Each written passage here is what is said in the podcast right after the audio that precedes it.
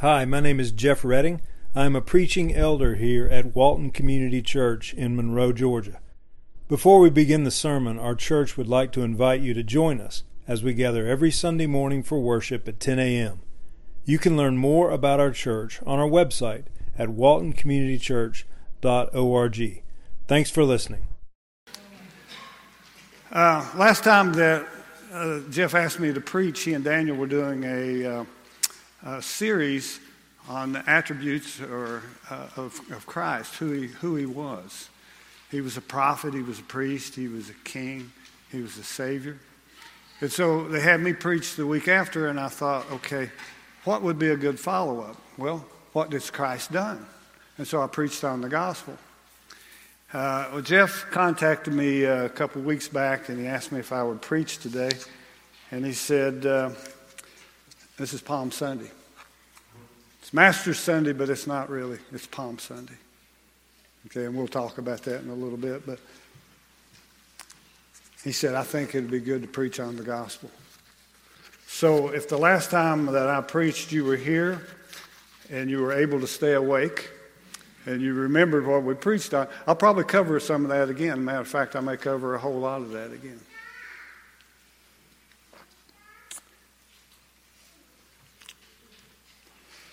Billy Graham basically had one sermon. He would change his sermon to, you know, from year to year and from city to city, and he would emphasize this and emphasize that. But if you took the bones, the skeleton of the Billy Graham sermon, you know what it was? It was the gospel. That's what God called him to do, to preach the gospel. Jeff asked me today if I'd preach the gospel. Even if that's what I preached last time, the answer is yes, I will preach the gospel. You won't believe this, but I got written down here get George to say amen. I knew he would. All right. Uh, by way of introduction, uh, uh, some people know us, a lot of people know us, and, and, some don't, but my wife, Kim, back there, who's got her master's green dress on. Um, we lead a ministry at the University of Georgia. We've been there for about 20 years uh, called Life on Life Campus Ministries. And we focus on discipling students and teaching them to disciple younger students. Uh, and we strive to develop in them a passion, to a lifelong passion to win the lost to Christ, and then to train them to be laborers in the kingdom. Uh, 2 Timothy 2 2 says, The things that you heard from me in the presence of many witnesses. This is Paul writing to Timothy. These entrust to faithful men who be qualified to teach others also. Paul taught Timothy, Timothy, faithful men, faithful men, others. That's four generations in that verse. Receiving the gospel, growing in grace with God, and then helping others to know Christ in the same way. We have students in the, former students in the 1040 window. We have former students that, that are lawyers, doctors, teachers, uh, appliance repair experts, landscapers, teachers. We've got, got former students in, in all, all areas of life. We've got one of them sitting right over here, Lauren Kane, who's on our praise team here. Uh, and my understanding is she's been pretty influential in a lot of your ladies' lives, particularly in helping you make scripture memory a, a part of your relationship with God. Our mission statement is to know Christ and him known to successive generations. We teach them to do ministry and then send them out into the world. But the foundational component of any ministry is the gospel. Everything in this Bible right here, everything goes sliding. Everything in this life has its foundation in the gospel. God loved you so much he created you to live with Him, to be His child, and be in His presence. But we've all sinned, have separated ourselves from God. Christ paid the penalty for our sin, and by faith we can be restored to eternal life with God.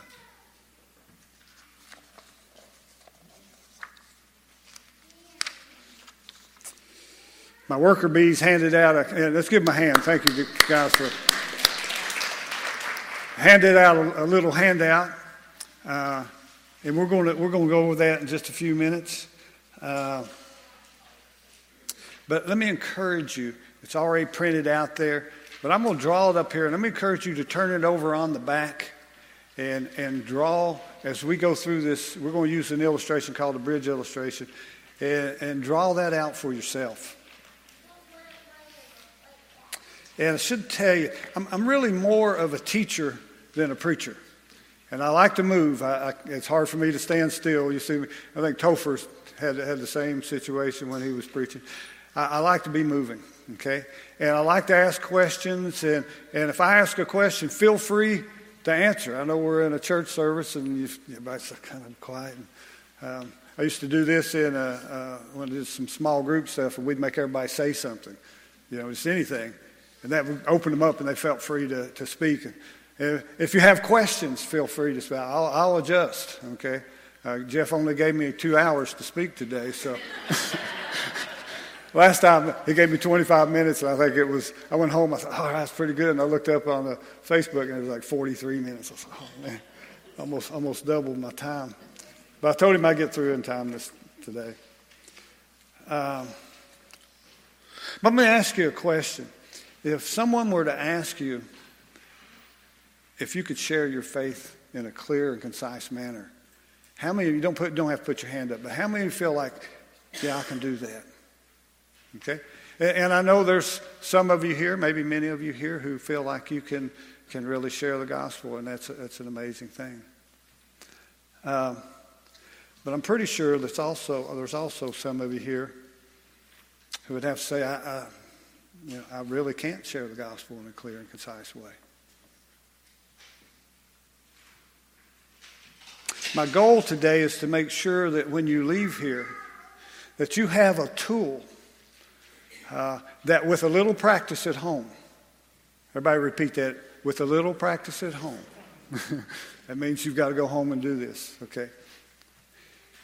That you can put in your tool belt to help you be able to share the love of Christ with those people that you love.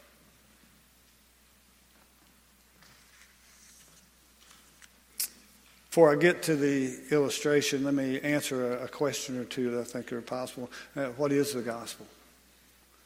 Uh, the Greek word is euangelion. And I'm glad that Daniel's not here because he'd probably say that's not how it's pronounced, but that's how I pronounce it. But it literally means good news. It's the good news. Paul said, and somebody, I think we read this earlier, Romans 1.16, for I am not ashamed of the gospel. For it's the power of God for salvation to everyone who believes, to the Jew first and also to the Greek. Okay? If you're not a Jew, you're a Greek. It's basically what he's saying. To the Jew and to anybody else who is not a Jew.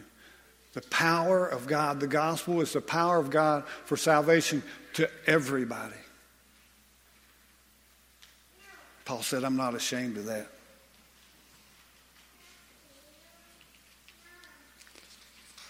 Ephesians 2 tells us that we were dead in our trespasses. Go ahead and turn there, Ephesians 2.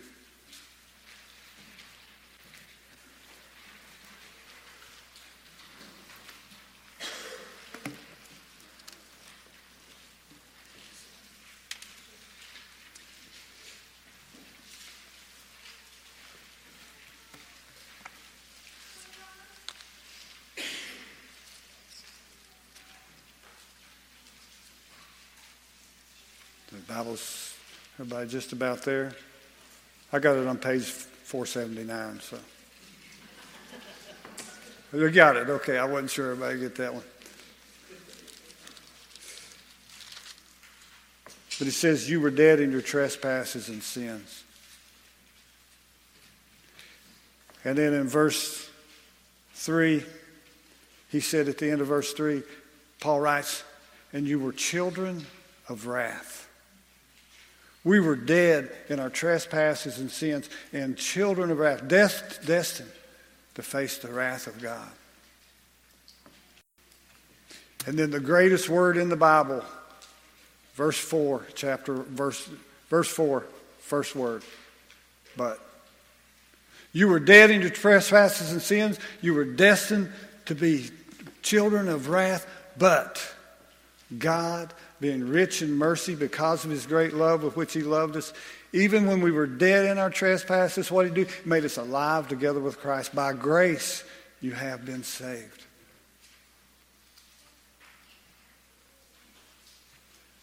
God created you to be his children.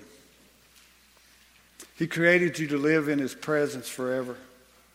But sin has separated you from God.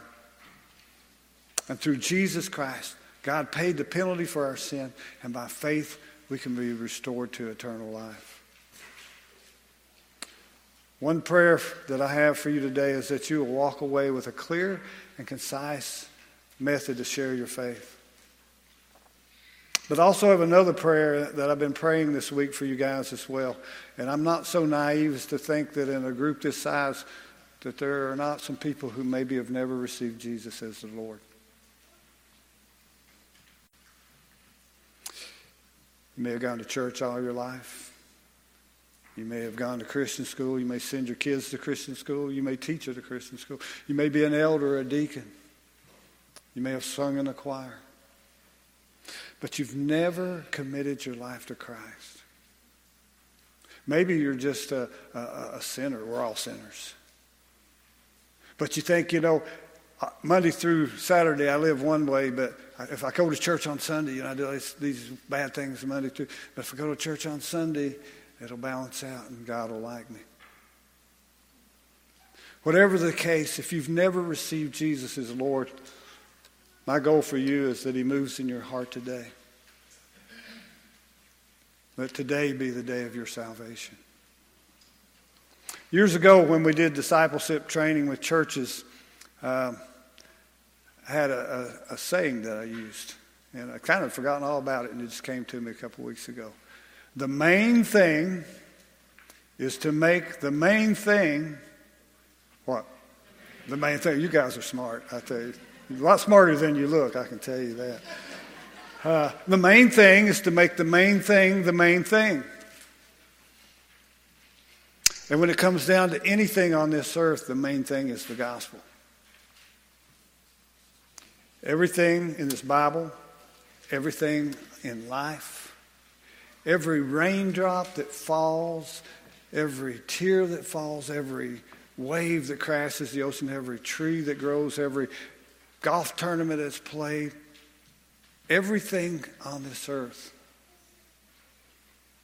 has its foundation in God's love for us. I don't know if you've ever read the book of Ecclesiastes. How many have read the book of Ecclesiastes? Okay.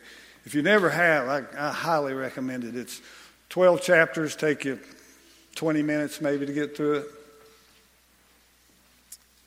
it. And a, a quick synopsis of, of the book of Ecclesiastes, Solomon, who's probably the wisest man ever to live, the probably most successful, maybe the wealthiest man ever to live, as he reaches the end of his life, he starts looking back at all the things that he's done and accomplished, which are his vast accomplishments. And he starts evaluating. And he calls everything on the earth, he calls it everything under the sun. And he begins the book with, with this, this phrase. He's like, vanity, vanity. Everything under the sun is vanity. Then he spends the, the, the rest of the book talking about the events that happen on earth. And he gets to the end of Ecclesiastes and he says this after examining everything that happens under the sun. The conclusion, when all's been heard, is fear God and keep his commandments. All this master's tournament and all this retirement fund and all this looking for the jobs and, and all the things that we worry about. The conclusion It's the only thing that matters is fear God and keep his commandments. So we say, okay, what, is, what are God's commandments? 1 John 1 13 says, This is commandment to believe in the name of the Son of God and to love one another. Everything that we do in this life should be about knowing Christ as our Lord and reflecting Christ by loving others because Christ was love.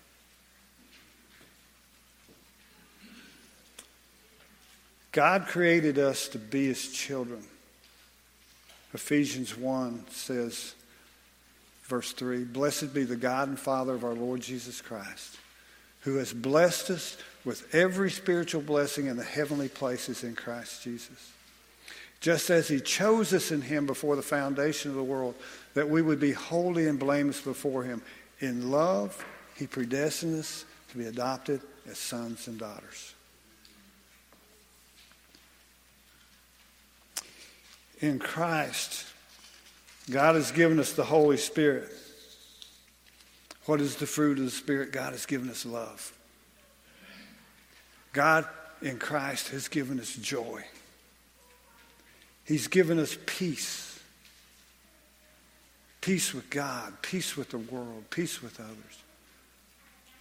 Love, joy, peace, patience, and kindness, and goodness, and faithfulness, and gentleness, and self control.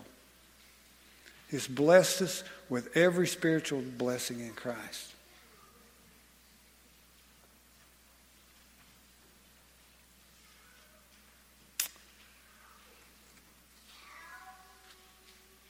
And predestined us to be his sons and daughters. Now we're going to work on what I call the bridge illustration. Uh, got your pens out and the paper, and if you don't have a pen, nudge your wife and tell her to give you one. This is a tool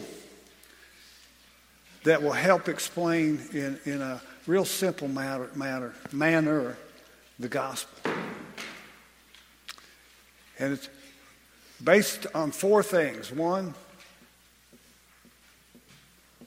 God's purpose.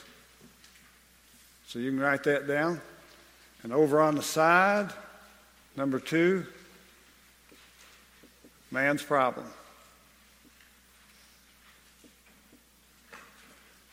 Up here in the middle and up just a little bit, number three is God's remedy. Number four on the side is man's response.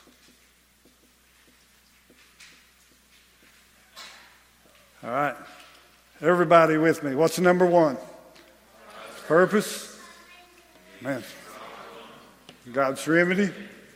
Man's response. All right. You got that. That's easy. God's purpose, man's problem. God's remedy, man's response. God's purpose. Do you ever think about why did God create us? Why are we here? Why is there baseball? Why is there grocery stores? Why, why are there trees that grow? Why? Why? God created us for, there's, there's three things under here. One, abundant life. John 10 10. The thief comes only to steal, kill, and destroy. Jesus said, I came so that you might have life and have it to the full. Some versions, some uh, translations say abundantly. God created you to have abundant life. You know, He created you to have love in your life. He created you to have joy in your life, to have peace and patience and kindness and goodness. As he said, he blessed us with every spiritual blessing. He created us to have all these spiritual blessings in our life, abundant life. John 3:16, y'all probably know that one. For God so loved the world that he gave his only begotten Son, that whosoever believeth in him shall not perish, but have everlasting life. I tried to memorize that New American Standard, and it was like hopeless.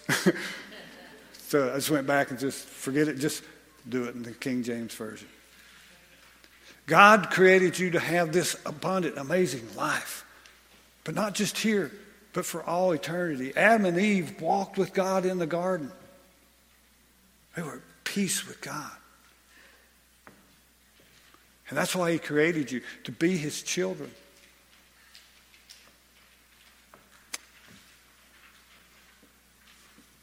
Psalm 16 11.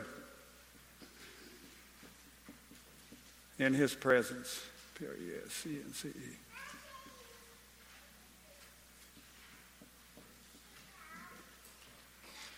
Psalm 16 11 says, You will make known to me the path of life. He created us for abundant and eternal life. He says, You'll make known to me the path of life. In your presence is fullness of joy. In your right hand are pleasures forever. This abundant life that we seek, that we so our soul longs for, is found in the presence of God. And Adam and Eve were created, and they walked in the garden with God. How many of you all have seen in a, a world where there is not love, but there's hate? How many have seen a world where there's not joy, but anger and peace, and instead of peace, strife? We live in that world, don't we? What happened if God created us? Can you all see that? If God created us to have this abundant and eternal life, and it's found in His presence, what happened? Why, do, why are we not experiencing that to, to the full? That brings us to this over here, number two man's problem. Man's problem is this God created us for this eternal life, to be his children. He walked in the garden with Adam and Eve, and you know what we did? We sinned. We sinned. Romans 3:23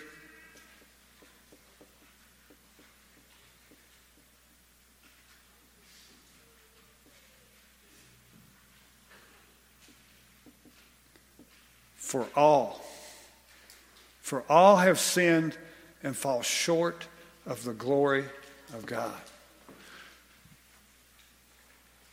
We existed in the glory of God. In His presence, fullness of joy, pleasure forever. And we chose to sin. All means Billy Graham. It means the Pope. It means your mom, your dad, your kids, your friends for all have sinned and fall short. And we were separated from God. And there's a chasm between man and God, and that sin causes this chasm between man and God. Our problem gets a little bit worse. First is that we've all sinned.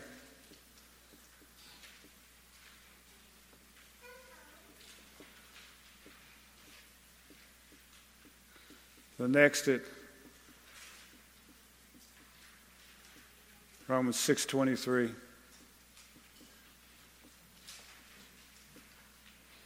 For the wages of sin is death. Death described in, in Scripture as being separated from God. Eternal life is being in God's presence. Death is being separated from God. We've all sinned, and the wage of our sin is death. Gets a little bit worse than that. Hebrews 9:27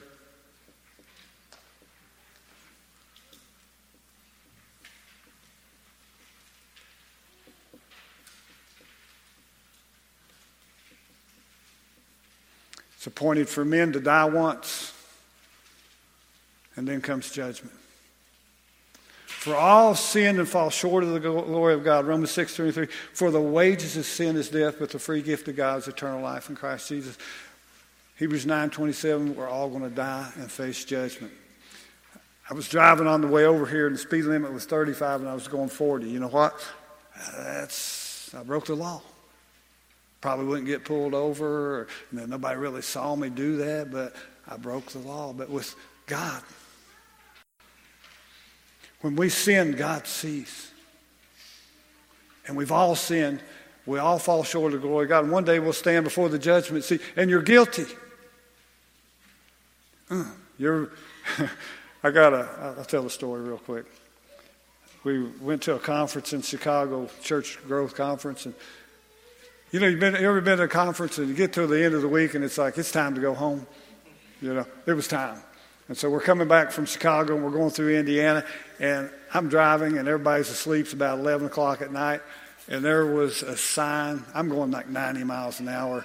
And I'm only going 90 because the car in front of me, there's a Camaro behind me and, and me. And that car in front of me wouldn't get out of my way or I'd be going faster, right? And there was a sign the size of maybe twice the size of this building. And I'm not, not really exaggerating. It was huge. Lit up. I mean, had yellow lights all over it, and just like it was like broad daylight. You could see clear as a bell, a, a crystal. You know, it was just like lit up. And it said, "Speed detected by detection devices." Well, I'm trying to get this guy out of my way, and there's another one about a mile down the road. About that time, I looked in my rearview mirror, and that Camaro's got blue lights in his grill, flashing. So everybody wakes up. You know, I have to pull over, and everybody wakes up. What's going on? So I got pulled over for speeding. Well, here, let, let me hear. Everybody's putting in 20 bucks, and I'm like, no, I'm guilty. You know, there's two signs the size of Chicago, and I was still speeding. I'm guilty. I have no plea. I have no case. It's like this with God, there is no case. We're guilty. Now, a lot of you think, well, you know, there's this chasm between me and God, but if, if I go to church and if I tithe and, and if, you know, if I,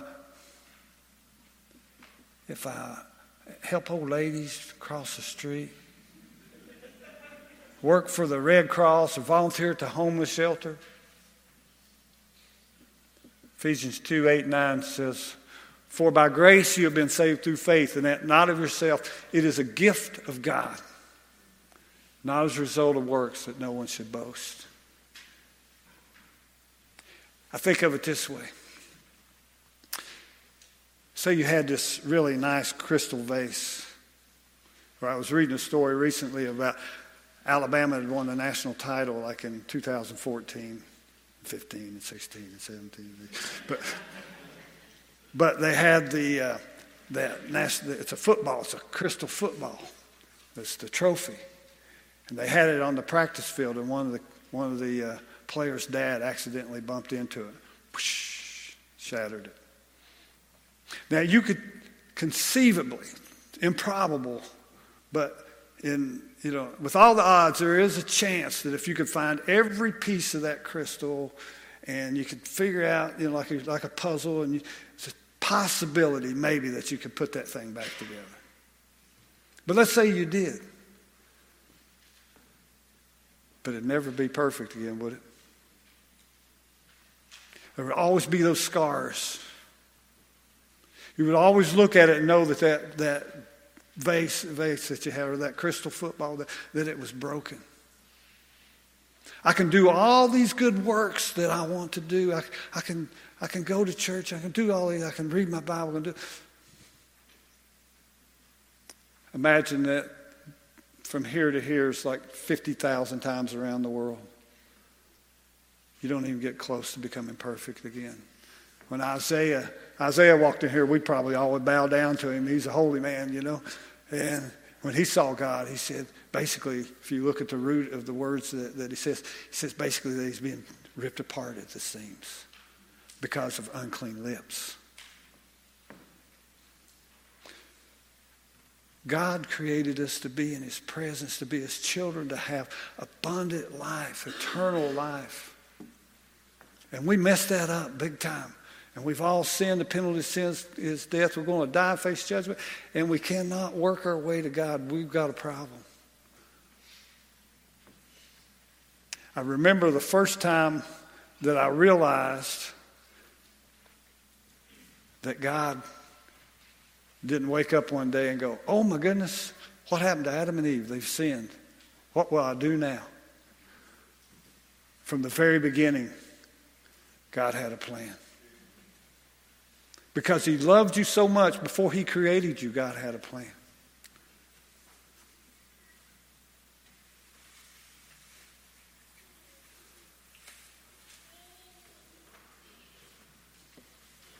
God had a remedy. Christ paid our penalty.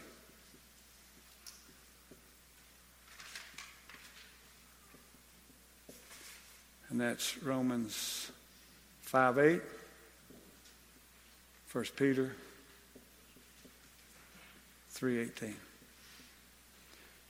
But God demonstrates. To demonstrate means to show.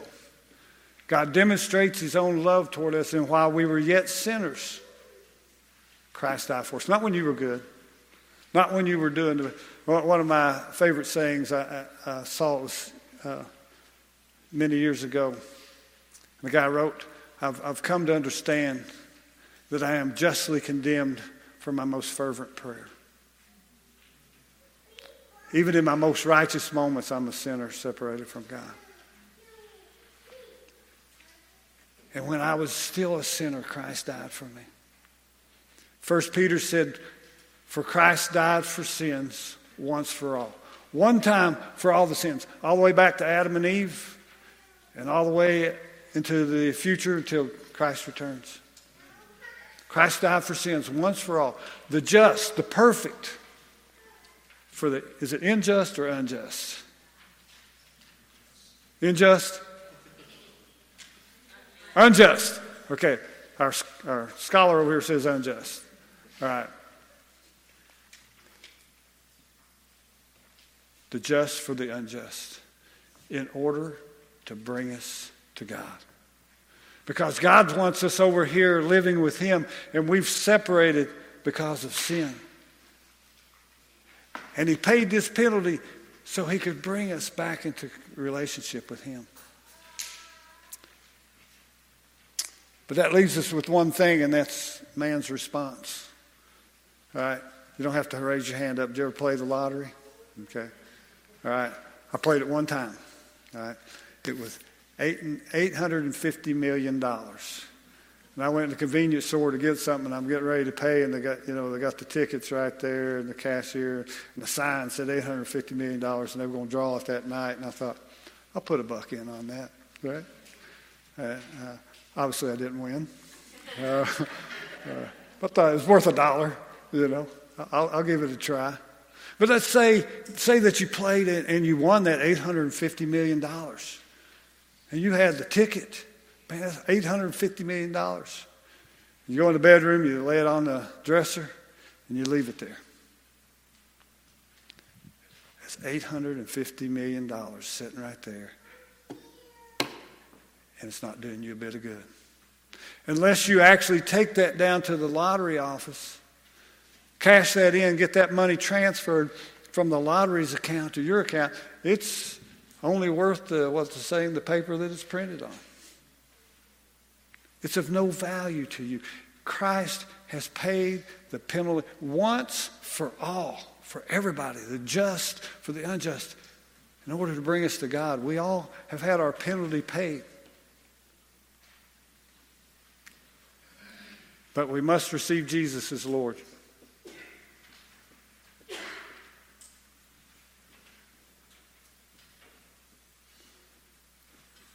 Romans 10,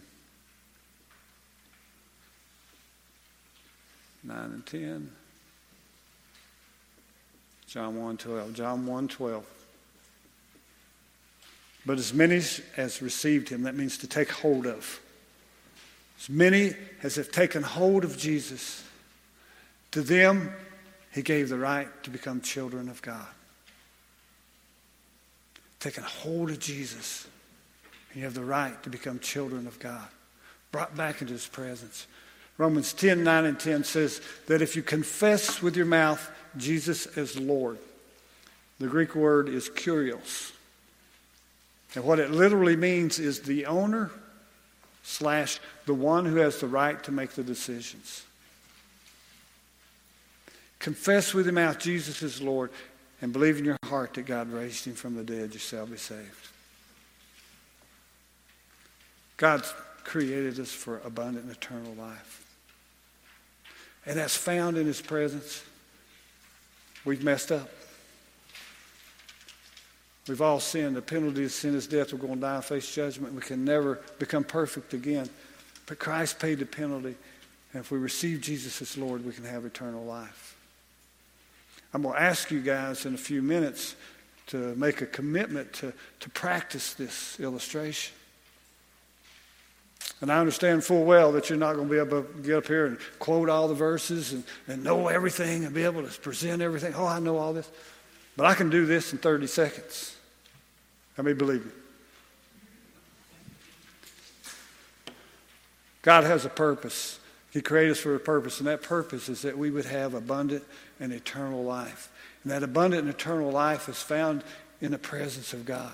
And He created us for that, but we've all sinned. We have a problem, and the penalty of sin is death. We're going to die and face judgment, and we cannot work our way to God.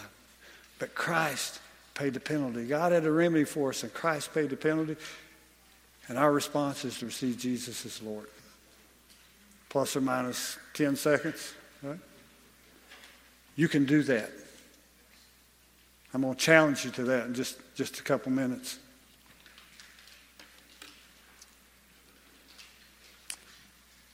Where do you stand? Is Jesus your Lord? If he's not, come, come speak with me. Speak with Jeff or speak with George or one of the elders or deacons in the church or someone who, who you know walks with the Lord.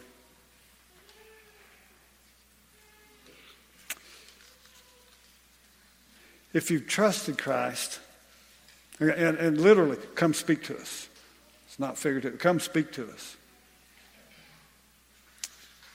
If you've trusted Christ, but you really don't know how to share your faith, study this illustration. Okay? Uh, work on it. Learn how to share it. When you go home, sit around the table with the kids. Teach the kids. Let the kids teach you.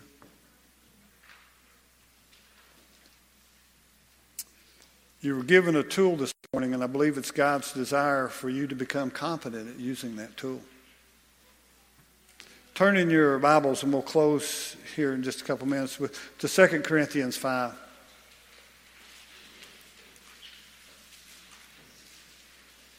It'd be real easy to, to take this message and go home and say, oh, that was cool, or that was stupid, or whatever your thought is, and just walk out the door. But I'm going to challenge you to, to really think about this. Why is this important for me to know this? Why is this important for me to share this? 2 Corinthians 5:14 for the love of Christ controls us having concluded this that one died for all therefore all died and he died for all so that those who live may no longer live for themselves but for him who rose again on their behalf. The love of Christ controls us and it literally means to hold together. Determines who we are, what we do. The love of Christ controls us. Out of love, Jesus paid the penalty for our sin.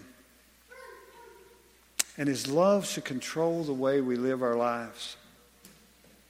No longer living for ourselves. Look down at verse 17. Therefore, if anyone is in Christ, he is a new creation, a new creature. The old things pass away, behold, new things have come. When we receive Jesus as our Lord, the Holy Spirit comes to live within us. And we're no longer, it's no longer I who live, but Christ lives in me, Galatians says.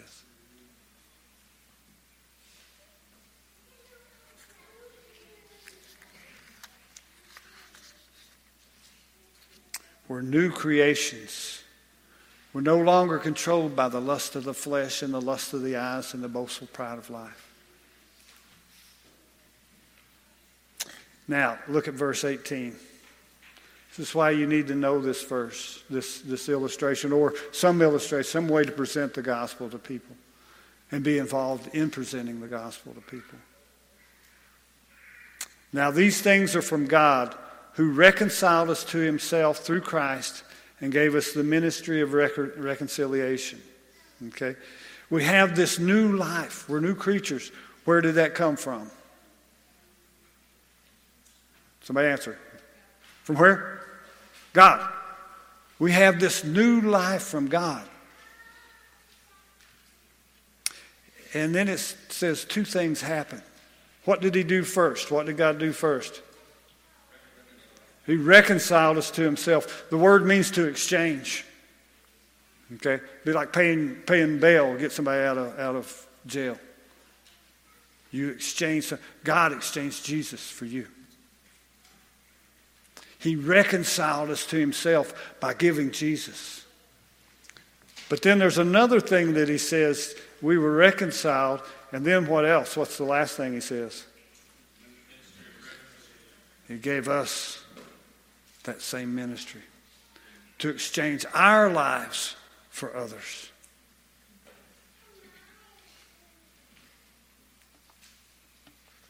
Got my hair cut a couple weeks ago.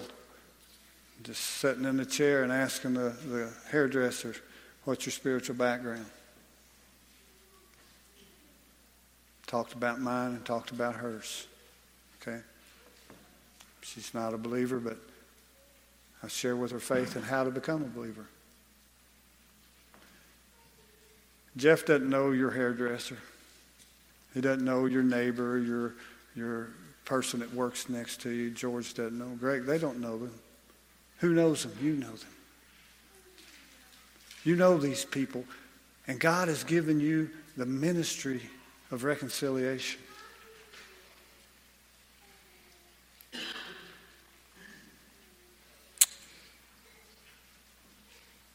Verse 20. Therefore, we are ambassadors of God. Each one of you that has received Jesus as your Lord has been called as an ambassador for God. It's your job to represent Christ to those people in your sphere of influence.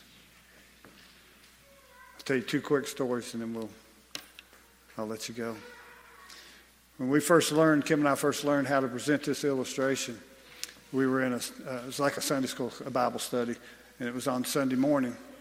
And we learned it, and then we were challenged to share it that week with somebody that we, you know, somebody wasn't in our class. Our friend Jeff, we've been praying for his boss forever. And he goes into him and says, Boss, I got this assignment in this Bible study, and I got to share this thing with somebody that's not in the Bible study. Can I share this with you? He said, Sure. And he shares the bridge illustration with him. Now, I don't know if that guy ever became a believer, but he was against Christianity. And when we moved, Jeff had been working in his life in such a way that this guy was not only going to church with Jeff, but he would call Jeff and say, Jeff, what time are we going? He was the one initiating going to church. So I got to believe that God has worked in that guy's heart and he's become a believer. I got that same assignment and uh, had a landscaping business and, and had one employee, Doug, Doug and myself, and we went out and cut, mostly cut grass. And so this is Sunday. I get that assignment to share it next week, in the coming week. And um, I get a call from Doug Sunday evening. He said, hey, my buddy Peppy needs some work. You got, you got work for him? I said, oh, yeah, we can use him. We got lots of stuff to do this week. And so he said, I said, bring him along. So we get to the first house and we're supposed to mow it, mow trim, edge, and below. And the lady comes out and she's got this, this island that's kind of an L shaped, right? And so she asked me, said, Can you pick the weeds out? And I said, Sure. I said, We'll spray it with Roundup. And she said, no, no, I don't want any chemicals. I want you to pick them. I said, Okay, it's going to cost you. She said, That's all right. And so we figured out a price and it's okay, we'll, we'll do it. But not sure how long this is going to take. So I told Doug, I said, hey, why don't you do this? You start mowing. And Peppy and I'll start picking weeds. If we get through, then we'll pick up the weed eater and the edger and the blower, and then we'll get that stuff. And, and if you get the yard mowed and we're still working over here, then you can get the edger and then the weed eater. And so we'll, we'll just kind of work it out and see how it goes, right? You with me?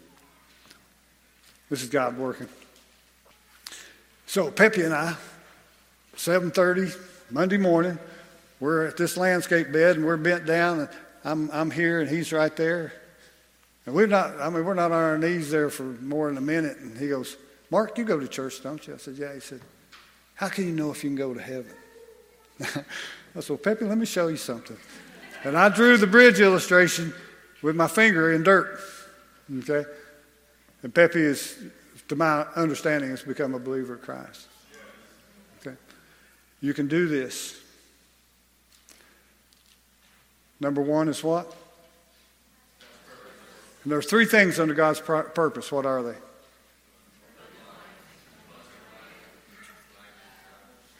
Abundant life, eternal life, and life is found in His presence. What's number two? And what is that? Four things.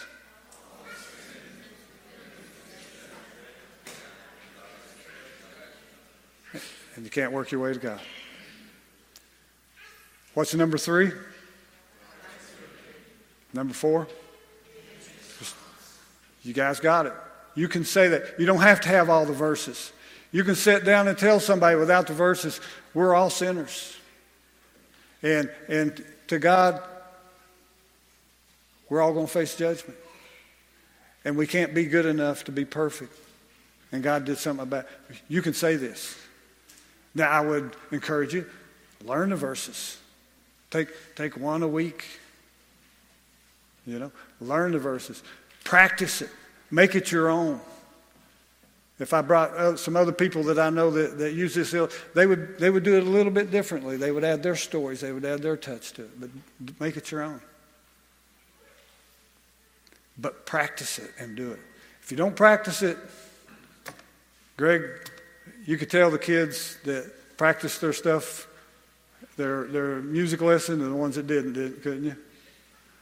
You know? We, tell, we teach kids to memorize Scripture. And one of the things that you can always tell is when they come in, you can tell whether they've been working on the scripture all week or when they started working on it when they got on the bus to come over to meet with you. Okay? You can tell. And, and I'm guilty of working it on the bus. So we're all guilty of that. Kids, every, all the kids raise your hands. Let's see, all the kids. All right, kids, if you got your hand raised, you tell your mom and dad this week that they need to teach you how to do this. Okay? Now, somebody might come up and smack me for Made my kid do that. Let me pray for us. Lord, we pray that in the depths of our hearts, that God, you would put your gospel and that we would understand. My favorite song Chris sang earlier, When I Surveyed the Wondrous Cross, Lord. When we look at that cross, Help us to understand what wretches we are, but how loved we are. And that you paid the penalty for our sin. And that you desire us to be in your presence. And I pray, God, that we wouldn't just walk away from here and go, oh, that was good. Mm-hmm. Let's go eat lunch. But in our hearts, we would say, Lord, Lord, teach me to live that out in my life. God, put your hand upon uh, this church and the leaders in this church and the members of this church, Lord, that we would, um, we would be known as people who love Jesus and, and share that love.